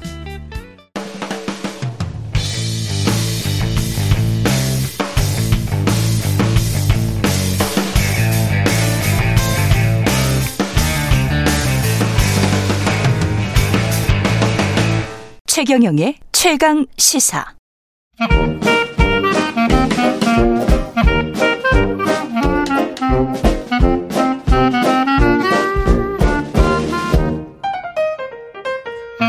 네, 월요일은 경제합시다 코너가 있는 날이죠. 최경영의 최강시사 서강대학교 경제대학원 김용익 교수와 함께하겠습니다. 안녕하세요, 교수님. 네, 안녕하십니까. 예, 오늘은 모두가 다 관심이 있는 서울 집값, 예. 전세값 관련해서 서울 집값과 전세값이 과거에 뭐 한 80% 70%좀 넘게 그 갭이 형성돼서 10억이었으면 뭐 7억, 8억 이 정도는 됐었던 때도 있었던 것 같은데 지금은 확 또 벌어진 것 같습니다. 이게 통계 집계 기간에 따라 다른데요. KB 예. 국민은행 기준으로 보면은 작년 12월 보니까 아파트 전세가 아파트 가격에 비해서 한 53%나 됩니다. 53%? 예, 예. 예, 그래서 지난 12월 보니까 서울 아파트 줄 서놓으면요. 가운데 아파트 가격이 10억 4천만 원인데요. 10억 4천만 원. 예, 전세 가격은 5억 6천만 원. 예. 약 53%좀 넘죠. 지금 중간 값을 말씀하시는 거죠? 예, 예, 예 그렇습니다. 가운데 줄 서놓으면 예, 가운데 예. 줄 서. 평균이 아닙니다. 예, 예. 그렇습니다. 예, 그런데 이게 말씀하신 것처럼 2016년 6월 달에 한 75%까지 갔었어요. 예. 예. 그런데 지금보다도 낮은 때도 있었습니다. 그렇죠. 예. 2009년 1월 달이었는데요. 이때 38%였어요. 2009년 1월에. 예. 그냥 금융위기 이후네요. 예. 예. 그때 무슨 일이 있었냐면은 뭐 건설경이 전반적으로 안 좋았고요. 예, 그때 저 2009년 3월 달에 예, 미분양 주택이 16만 6천 가구나 됐었어요. 아, 16만 6천 가구나. 예. 기억납니다. 예, 예, 예, 예 기억나요. 그때 그 수도권 일대 미분양 아파트들 취재를 했었어요. 예. 예. 그때 저도 뭐, 예. 아, 좋은 아파트에서 뭐, 좋은 조건으로 전세, 뭐, 월세 산 적이 있었습니다만은. 그 미분양된 거를 막 예. 그렇게 줬잖아요. 예, 그랬었습니다. 예. 예. 지금 미분양이 작년 11월 기준으로 5만 8천 가구. 5만 8천 예, 가구. 12월에 한 6만 가구가 좀 넘었을 거로 추정이 됩니다만은. 그때가 한 16만 가구였다. 16만 가구가 넘었으니까. 최악이었을 때. 예. 그때, 예, 전세 가격, 이, 아파트 가격의 한뭐 30 38% 38%. 지금보다도 그때가 더 낮았습니다. 지금은 53%. 예, 그렇습니다. 그, 왜, 왜 이렇게 됩니까? 경기 침체가 올 것 같다라는 그런 조짐이 보이면 왜 이렇게 금리도 올라가고 왜 금리 때문입니까? 어떻게 돼? 이렇게 아파트 가격보다 예. 전세 가격이 더 많이 떨어진 거는 뭐 한 네 가지 이유 정도 네 가지 살펴볼 이유. 수가 있는데요. 예. 첫 번째 앞서 말씀드린 것처럼 지금 미분양 주택이 많이 늘어나고 있다. 미분양이 네, 늘어나고 네, 그래서 있다. 예, 전세라도 내줘야 된다 이런 아. 형태이고요. 예, 그다음에 구조적인 문제가 두 가지 있는 것 같습니다. 예. 우리 가계 자산 중에서 부동산 비중이 너무 높거든요. 그거는 뭐 원래부터 그랬던 예. 거였죠. 예, 작년 그 3월 기준으로 우리 가구가 가지고 있는 평균 자산이 5억 5천만 원 정도 되는데요. 음. 이 중에 그 부동산이 4억, 그 다음에 전월세 보증금이 4천만 원, 약 80%를 차지하고 있어요. 그래서 이게 너무 높다. 이게 너무 높으니까 이거 가지고 할 수 있는 게 작아거나 예. 아니면은 전세를 줘서 그걸 가지고 목돈을 활용하거나 이 두 가지 방법밖에 예. 없는 거네 유주택자 입장에서 봤을 때. 예, 그렇습니다. 예. 예, 그리고 구조적으로 전월세 이렇게 비중 보면은 전세 비중이 계속 낮아지고 월세 비중이 늘어나거든요. 사실 그렇죠. 우리나라만 세계에서 전세 제도가 있다. 뭐 그렇죠. 뭐 이런 이야기가 나오는데요. 예. 비중을 보면은 2020년에 서울 부동산 정보광장 통계입니다만은 예, 전세 비중이 68.6%, 월세 비중이 31.4%였어요. 예. 그런데 작년에 보니까 전세 비중은 68.6에서 57.5%로 떨어졌고요. 아. 월세 비중은 31.4%에서 42.5% 올라갔습니다. 42%로? 예. 그래서 계속 월세가 늘어나고 전세 제도가 점차 줄어드는 이런 경향이 나타나고 있습니다. 특히 대도시 수도권에서는 이 경향이 강한 것 같은데. 네, 특히 서울이 더 강한 것 같습니다. 이게 뭐 그럴 수밖에 없는 게 시장의 주체들이 합리적으로 지금 선택을 하는 걸 거란 말이죠. 그렇죠. 예. 네. 왜 이런 이런 선택을 하는 걸까요? 금리 때문에도 그런 금리 같아요. 때문에. 예, 예. 그래서 우리나라가 전세 대출 자금이 작년 9월 통계까지 나왔는데요. 약 172조 원이더라고요. 172조 원. 예, 예. 엄청납니다. 전세 대출. 예. 예, 그래서 이자가 많이 올라 버렸죠. 음. 예를 들어서 가계 대출 금리가 2020년 12월 달에 2.79%였는데요. 작년 11월 5.5 5.57%까지 올라 버렸거든요. 음. 뭐 이게 평균 금리니까 예. 실제는 뭐 더 부담이 높아졌죠. 그렇죠. 그래서 전세자금 대출 금리도 이렇게 높아져 버리니까 예, 결국 금리 부담도 뒤따랐던 것 같습니다. 그러니까 전세로 들어갈 바에야 예. 차라리 뭐 월세로 들어가는 게 매 한 가지다. 예, 그리고 또 금리가 높으니까 예. 그돈 가지고 또 은행에다가 예금하고 예. 다른 데다 또 활용할 수도 있다는 거죠. 그렇죠. 예. 게다가 이제 유주택자들 입장에서는 세를 주는 사람들 입장에서는 이미 뭐 한 8억 9억의 전세를 받았는데 예. 그걸 가지고 투자를 했을 거란 말이죠. 예. 가만 안 놔두고 그러면 예. 이게 저축 예금을 했었던 분들은 상관없지만 뭔가 주식이랄지 다른 데 투자를 했던 분들은 까먹었을 경우가 많기 때문에 지금 자산 가격 하락, 예, 하락 그렇죠. 때문에. 예, 뭐 코스피가 3,300 갔다가 그렇죠. 최근에 2,200 뭐 이 정도 떨어졌으니까 30% 이상 떨어졌으니까 만약 그 돈 가지고 주식 투자를 하셨다면은 그렇죠. 상당 금액을 손해 본 거죠. 그런데 예. 이제 돌려달라라고 해서 전세가가 높 오히려 낮아졌어. 그러면 예. 돈까지 잃었는데 오히려 낮은 가격으로 이제 전세 자금을 내놔야 되니까 몇 억을 다시 돌려줘야 되는 그런 상황이 발생할 수도 있는 거 아니에요 지금 예. 현재 상황이?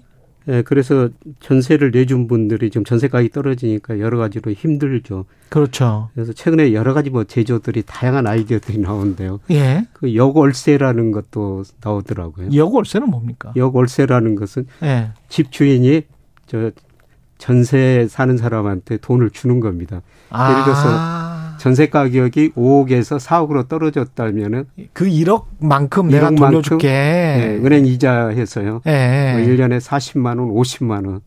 그렇죠. 오히려 1억이 집주인. 1억이 지금 저 서울 같은 경우에 40만 원 정도로 치더라고요. 예, 금리 그렇습니다. 때문에. 예. 예. 그래서 이런 역월세 뭐 역 월세 제도 같은 것도 나타나고 있다고 그러고요. 그러네요. 그러니까 예. 1억 1억을 못 돌려주면 예, 예. 40만 원을 오히려 집주인이 예. 전세 세입자에게 돌려주는. 예, 그래서 돌려주는. 계속 좀 살아라. 예, 그렇습니다. 뭐 이런 방식 그럴 수밖에 없네. 1억을 뭐 내줄 수 있는 여력이 없으니까. 여력이 없으면. 예. 예. 이런 여월세 제도 생기고요.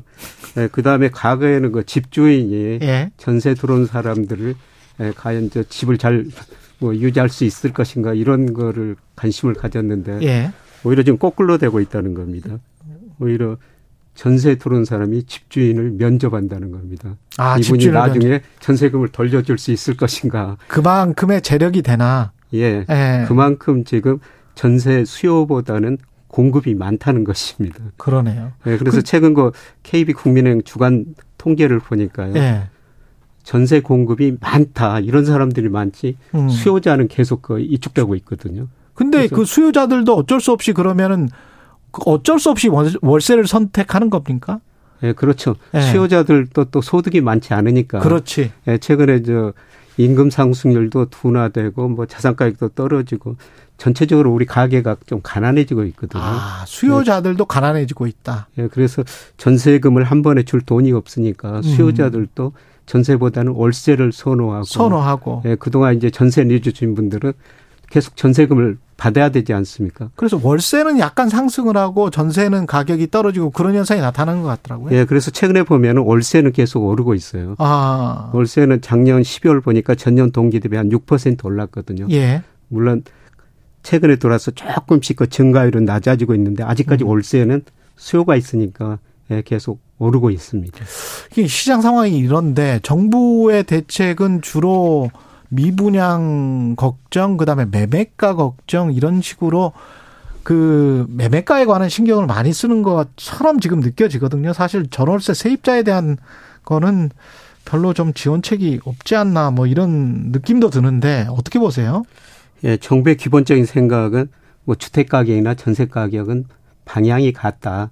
예, 주택 가격이 안정되면은 전세 가격도 안정될 것이다. 음. 이런 생각을 해볼 수가 있고요. 예. 예 그리고 정부 입장에서는 예, 주택이 매매돼야지 뭐 취득세, 재산세, 양도세, 종부세 이런 것들이 나오지 않습니까? 세수가 들어오죠. 예. 예. 그런데 뭐 전세는 그렇게 변동이 없고요. 세수는 영, 영이죠, 전세는. 예. 예. 그리고 앞서 말씀드렸습니다만 예. 지금 미분양이 계속 늘어나고 있거든요. 거의 음. 6만 가구 추정이 되는데 예. 이거를 좀 해소시켜야지 예, 주택 가격도 안정되고 건설자도 안정될 것이다. 네. 이런 측면에서 예, 사실 그 전세는 별로 신경을 안 쓰고요. 아 그렇군요. 예, 집값 안정에만 그 신경을 쓰는 건데요. 그런데 늘 말씀드립니다만 사실 집값이 그동안 가대평가됐기 때문에 정부에서는 연착륙을 유도하고 있습니다만은 음. 사실 뭐 일부 지역에서 큰 폭을 하라고 있지 않습니까? 예. 뭐 경착륙 우려가 높아지니까 뭐 주택 가격 여기 안정에 대다면 좀 신경을 쓰는 것 같습니다. 근데 이렇게 지금 상황, 시장 상황 아까 뭐 53% 정도라고 했고요. 매매가와 전세가의 갭이 네. 2009년에는 최대 38%까지. 예, 예. 그러면 이 상황은 계속 지속될 건지. 예. 그러니까 그 전세가와 매매가의 갭이 벌어지는 이 상황. 그리고 정부는 어떻게 해야 되는지. 금리는 어떤 영향을 미칠 건지 좀 종합적으로 한 2분 정도 남았네요.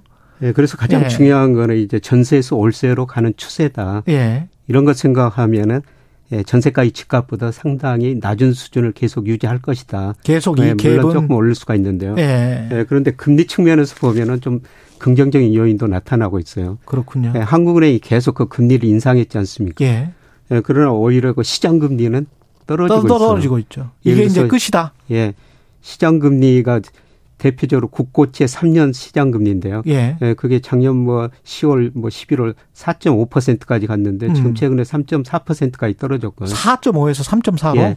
그리고 은행채 금리도 5.1%에서 최근에 3.9%까지 떨어졌거든요. 5.1에서 3.9%? 예, 예. 예, 그렇죠. 시장 금리가 떨어진다는 건 앞으로 경제 성장률이 많이 떨어질 그렇겠죠. 것이다.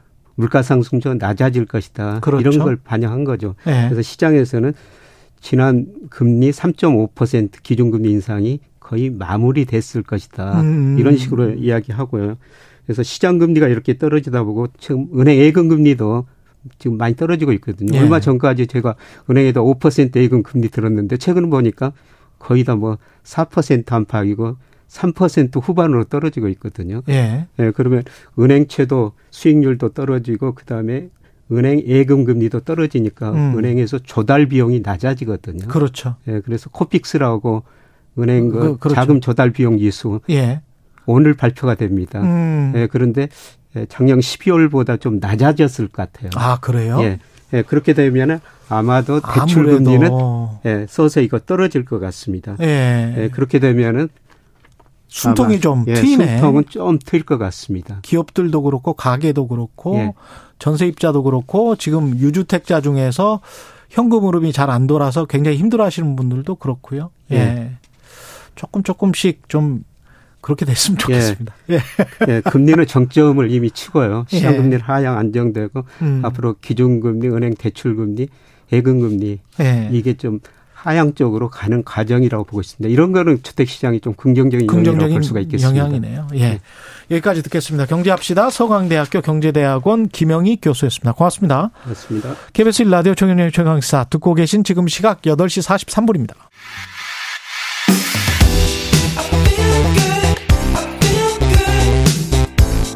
세상에 이익이 되는 방송 최경영의 최강 시사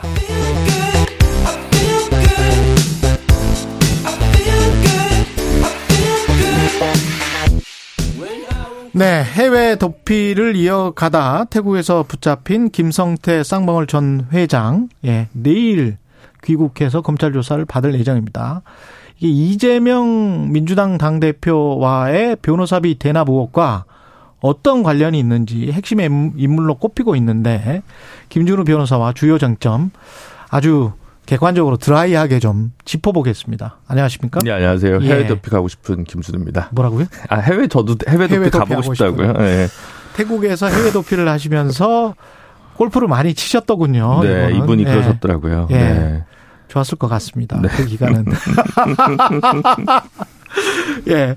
일단 그 변호사비 대납 의혹과 김성태 전 쌍방울 회장이 어떻게 연관돼 있는지 모르시는 분들도 많아요. 아, 네. 네. 이게 지금 뭐 이야기가 근데 네. 사실 이거 의혹이라는 점을 일단 먼저 전부 다 점선입니다. 네. 지금 전부 다 점선이에요. 어, 네. 근데 이제 김성태 회장이 이제 관련 있어서 지금 수사받고 있는 공범들이 수사받고 있는 거는 이제 대북 송금 문제라든가 예. 아니면 허위 공시 문제라든가 배임 횡령 문제. 그런 쌍방울의 문제고. 그렇죠. 그건 예. 쌍방울의 문제죠. 그러니까 예. 이제 지금 검찰이 수사해야 되는 대상이 이제 김성태 회장과 관련해서 굉장히 많다. 네. 근데 이제 정치적으로 이제 이재명 대표와 관련성 있는 거는 네. 큰 축에서 두 개겠죠. 예. 대북 송금 문제. 그렇죠. 왜냐하면 이건 이제 이화영 전 부지사와 관련성이 안, 어느 정도 있다고 보여지니까 음. 그게 이재명 대표와 직접적으로 지금 연관성이 드러나지는 않습니다만 음.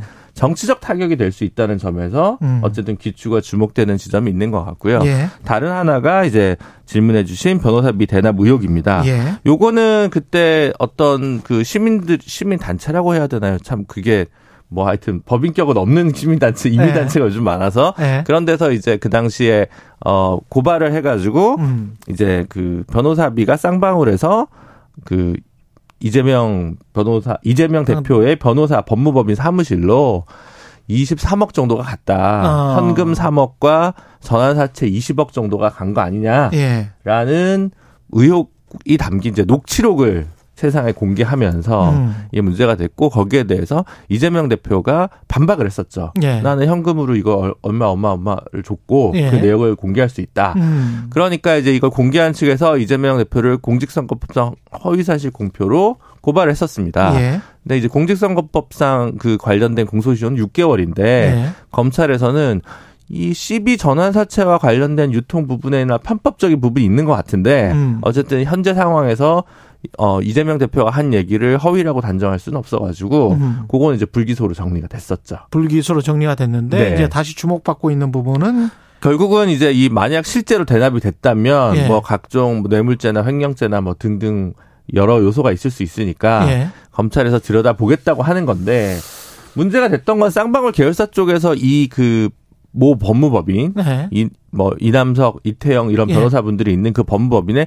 20억이 한 번 입금되는 흔적이 있다는 거예요. 20억이. 예. 예. 근데 그거는 나중에 소명을 보니까 어떤 명목이었습니까? 뭐 인수합병과 관련된 에스크로 계약이라고 하는 명목으로 아, 들어갔다가 에스크로 같은 경우는 신탁으로 그냥 돈이 거기에 그냥 묶여 있는 네, 거죠. 일종의 어 사적 공탁이라고 보시면 사적 공탁. 이라고 보시면 될 것 같습니다. 쉽게 예. 얘기하면 예. 어 이거 하면 이거 줘 이러면서 내가 뭐 해줄게 그럼 돈 줘. 동시 이행의 관계인데 믿을 수가 없잖아요. 그래서 법무법인에다가 20억을 그쵸 예, 했는데 놔두고, 놔두고 그 조건이 그 성취가 되면 돈을 주는 건데 그렇죠. 액수가 마침 그렇게 맞아 떨어지니까 어. 그 돈은 딴 목적의 돈이었다라고 하는 게 이제 어 쌍방울이나 법무법인 쪽의 소명이었던 주장이고. 거고 만약 그게 아니라고 했으면 이미 범, 그 검찰에서 덮쳤겠죠. 근데 20억이 돌아갔다는 거예요. 에스크로 조건이 성취가 안 돼서 네. 20억은 그 20억은 쌍방울로 돌아갔다고 하는 것이 지금 보도고요. 아 그렇군요. 네. 그러고 나니까 근데 검찰에서 이제 이상하게 보는 거는 어. 그럼 법무법인이 음. 이 지금 결국은 뭐냐면 이재명 대표가 도지사 시절에 마지막에 공직선거법으로 그렇죠. 형수 뭐 이런 거 관련된 네. 욕설 등등과 관련해서 그 강제 입원 자기 형님분 음. 이거 발언 관련해서 허위 사실 공표 관련해서 이제 공직선거법 위반 혐의로 1심, 2심 대법원 파기환송심까지 했는데 예. 여기에 등장하는 변호사가 뭐 20여 명은 되는데 음. 2, 30명 되는데 이게 3억이라니. 음. 2억 몇천이라니. 음. 이건 너무 저렴하지 않냐? 검찰의 주장은 검찰의 시선은. 근데 변호사 친구들한테 저도 물어봤는데 네. 사건의 성격의 복 복잡 다단성. 네. 그러니까 사건이 아주 단순한 허위사실 공표면 네. 2억 몇천도 말이 되고 네. 아주 복잡한 사건이면 20억도 음. 말이 된다. 이렇게 지금 이야기하더라고요. 그렇죠. 근데 이건 네. 복잡한 사건은 아니었다는 거죠. 아, 복잡한 사건 아주 복잡한 아니다. 사건은 아니죠. 아. 어, 그때 뭐 했냐. 예. 이렇게 얘기했냐. 이게 진실이냐 거짓이냐라는 건데. 예. 어, 일반적인 분들에 비해서는 조금 염가라고 생각될 수 있는 측면이 있습니다. 일반적인 무슨, 어, 무슨 말씀? 여기서 일반인을 하면 어, 갓 당선된 단체장 그것도 경기도지사. 아, 그게 아니라 뭐 아. 군수라도. 군수라도. 네, 군수라도? 처음으로 네. 처음으로 이제 막 어렵게 어렵게 공천 받아서 어렵게 어렵게 당선됐는데 날라갈 수 있잖아요. 그렇죠. 그러면 이제 공포 마케팅이 통하는 거죠. 아, 변호사의 공포 마케팅 예, 통하는 거. 예. 이거 뭐 영업 비밀 말씀하시는 거 아니에요? 아니 뭐저저 제가 갈 수 있는 시장이 아니기 아, 때문에. 아, 예. 그렇 군요. 네, 예. 검찰 정관이나 이제 판사 정관에 아, 엄청난 그렇군요. 공포 마케팅이 있을 수 있죠. 당신 이러다가 정치 인생 끝난다. 네. 어. 뭐 그렇죠. 그렇게 되니까 누구라도 잡으려고 할 거예요. 그렇게 예, 그런 것들이 좀 있는데 그런 면에서 봤을 때는 어 그럼 1심만으로도 한 2, 3, 2, 2억 정도는 쓸 수 있지 않아? 라고 아. 생각하실 수도 있고, 음. 실제로 그런 경우가 있을 수 있습니다. 그렇구나. 근데 다만, 지금 이 사건에서 쭉 보시면, 어. 예를 들어 판사 출신 김모 변호사님이란 분이 있는데, 예. 이분이 이제 엘모 법무법인입니다. 예. 1심, 2심, 3심 다 들어갔어요. 예.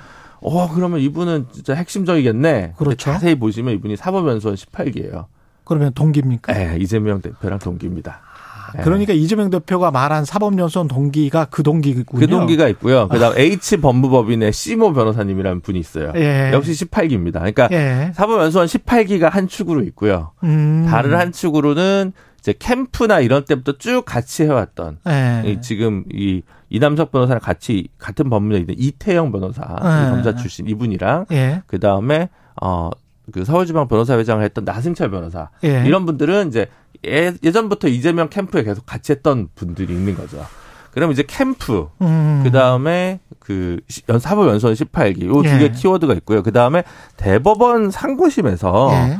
거의 이제 끝난 거 아니냐라는 해석이 많았잖아요. 음. 그때 구명운동 차원에서 그 민변 전직 회장 세 분 정도랑 고참 한 분 네 분 정도가 예. 이렇게 이름을 올리거든요. 아. 근데 이분들은 거의 서명 운동 수준이라 아. 몇 백만 원 수준을 받거나 안 받거나 이 정도 수준이었거든요. 그 변호인이라는 영화 나왔을 때 네. 그렇게 서명 받은 그 정도 수준? 네, 뭐 그런 정도.